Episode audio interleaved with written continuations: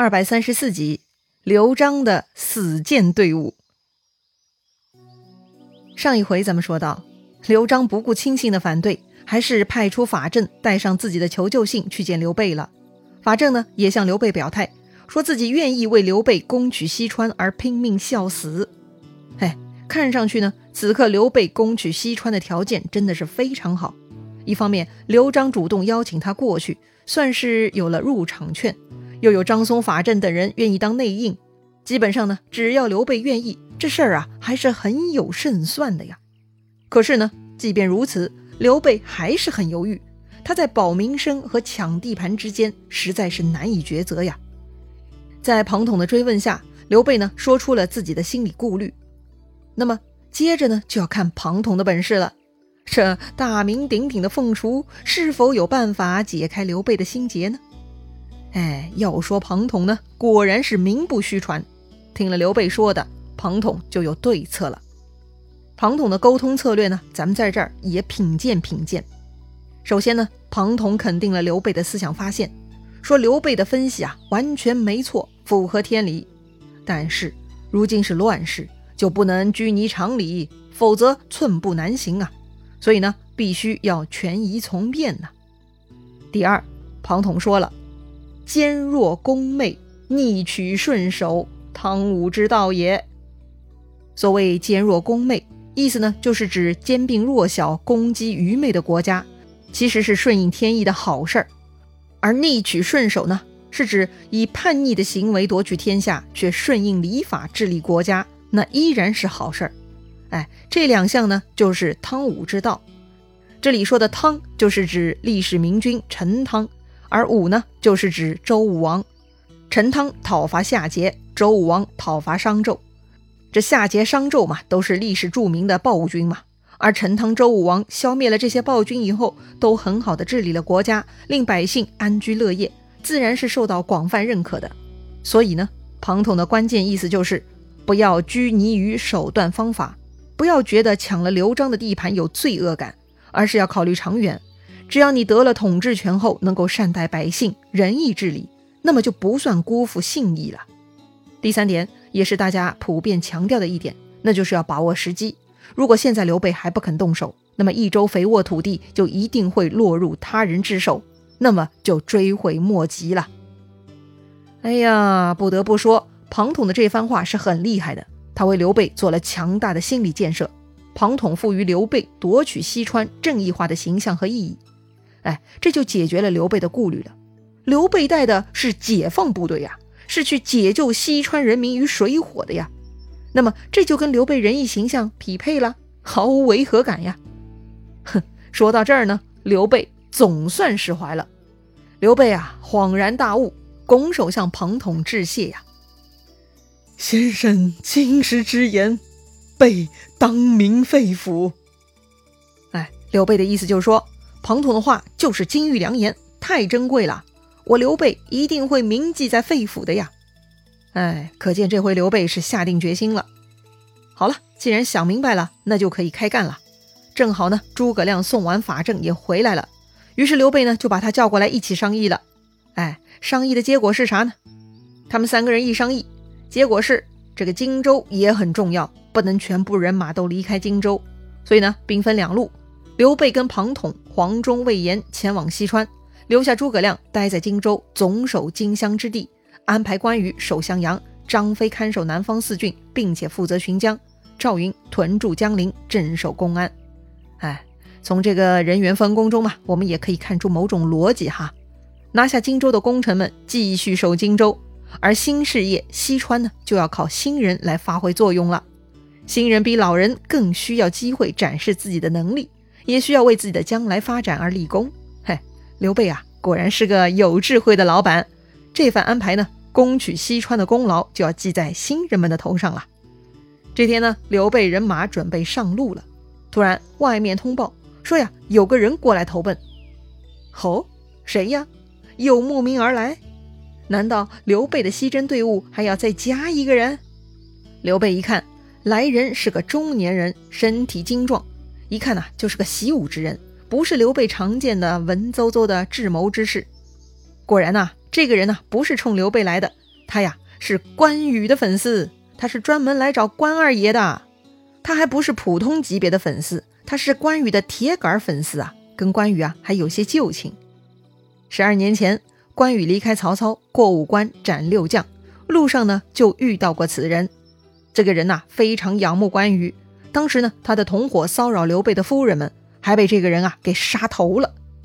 哼，想起来了吗？对了，这个人呐就是山贼廖化呀。如今啊时过境迁。廖化大约是听说关羽现在的事业发展情况了，于是啊，他就来荆州投靠关羽了。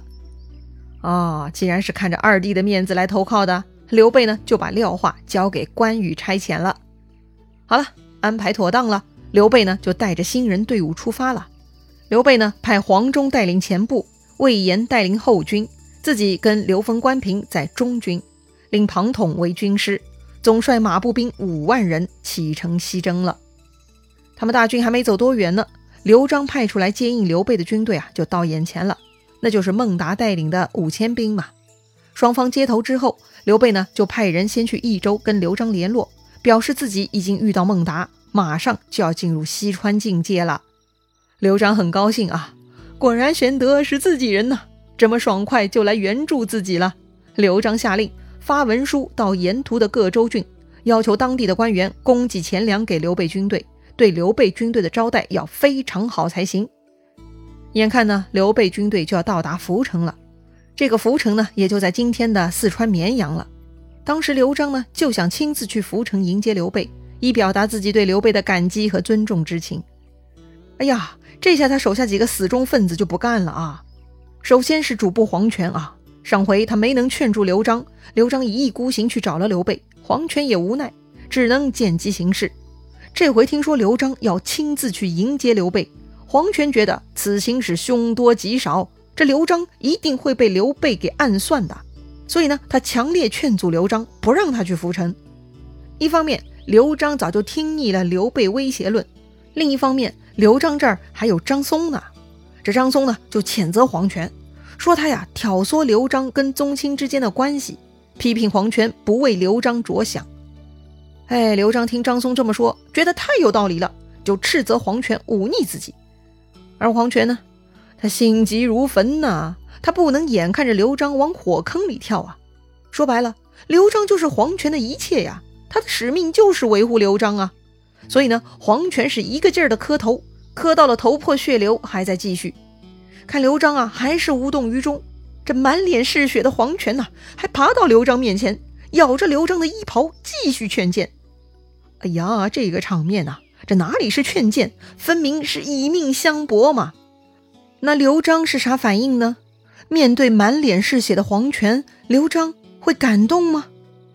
哼，刘璋啊，他不但不感动，反而是被激怒了呀！哎，这什么意思嘛？你不听老子的话，还用这种方式让老子听你的，太过分了！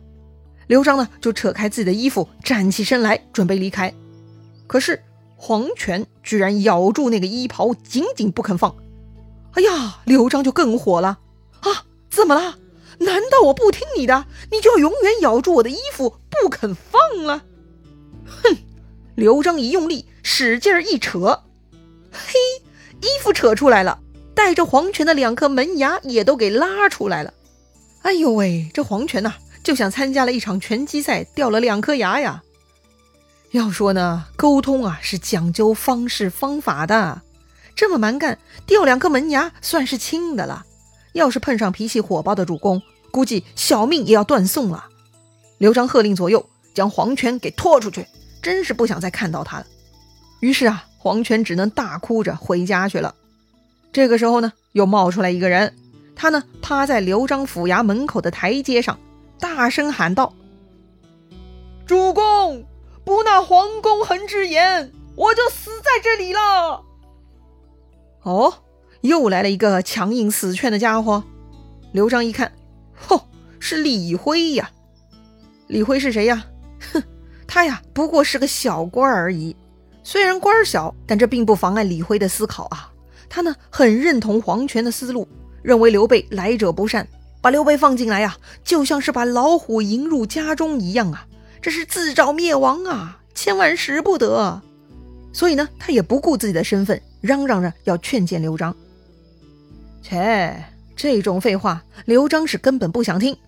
刘璋大声宣布：“玄德是我宗族兄长，自然不会害我。再敢胡说八道的，必斩！”说完呢，他就下令左右把李辉也给推出去了。旁边的张松呢，一直冷眼看着，哼，果然这刘璋脑袋很热，根本听不进那些人的。张松是暗自高兴啊。于是啊，他就给刘璋添油加醋，又说了几句。张松说呀：“如今蜀中的文官儿根本不肯好好为主公效力，只顾自己家里的妻儿呢，完全不考虑主公的难处啊，就只会咋咋呼呼阻碍主公的决定，却没有好办法退敌。而武将呢，更是仗着功劳很骄傲，各自盘算，搞得外敌当前也没有一个好办法。所以呀。”咱只能借助刘皇叔的力量啊，否则内忧外患就麻烦了。这张松说的那就是刘璋想的，刘璋是非常认同。行，说干就干，咱明儿个就去涪城迎接玄德去。刘璋啊，这就下定决心了。但是劝阻刘璋的人呢，并没有就此罢手，他们是非常坚持。第二天，刘璋上马准备出城，来到城门口，突然发现。城门口有一个人倒过来吊在半空中，哈，耍杂技呢？杂技？哎，谁有这个心情啊？迅速呢，下面来报说呀，吊在半空中的那位是王累，也就是前面提到的刘璋秘书了啊。这王累是咋的啦？王累啊，他听说昨天黄权、李辉都没能劝住刘璋，所以呢，他想了一个新办法，他呢用绳子把自己啊倒吊在城门上。也就是头朝下、脚朝上的那种。他呢，一手拿着劝谏信，一手拿着一柄剑。这个劝谏信嘛，是给刘璋的，内容啊，跟前面黄权、李辉他们说的也差不多啊。反正呢，就是劝刘璋不要去浮城，不要给刘备机会谋害自己。好吧，那劝谏就劝谏了，为啥还要拿着剑呢？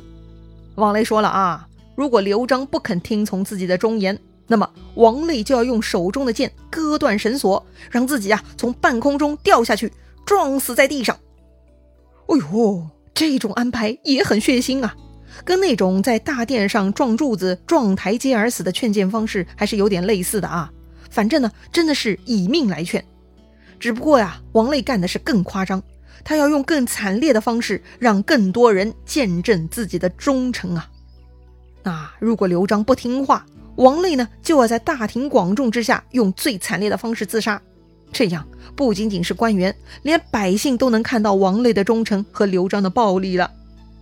那如果刘璋考虑到自己的形象，那么他就不敢在这种情况下让忠臣白死了嘛，也就只能听话喽。所以啊，王累啊就打算用这种方式将刘璋一军。那么刘璋到底会不会听话呢？到底是自己的形象重要呢？还是坚持自己的决定更重要呢？刘璋是怎么选择的呢？咱们下回再聊。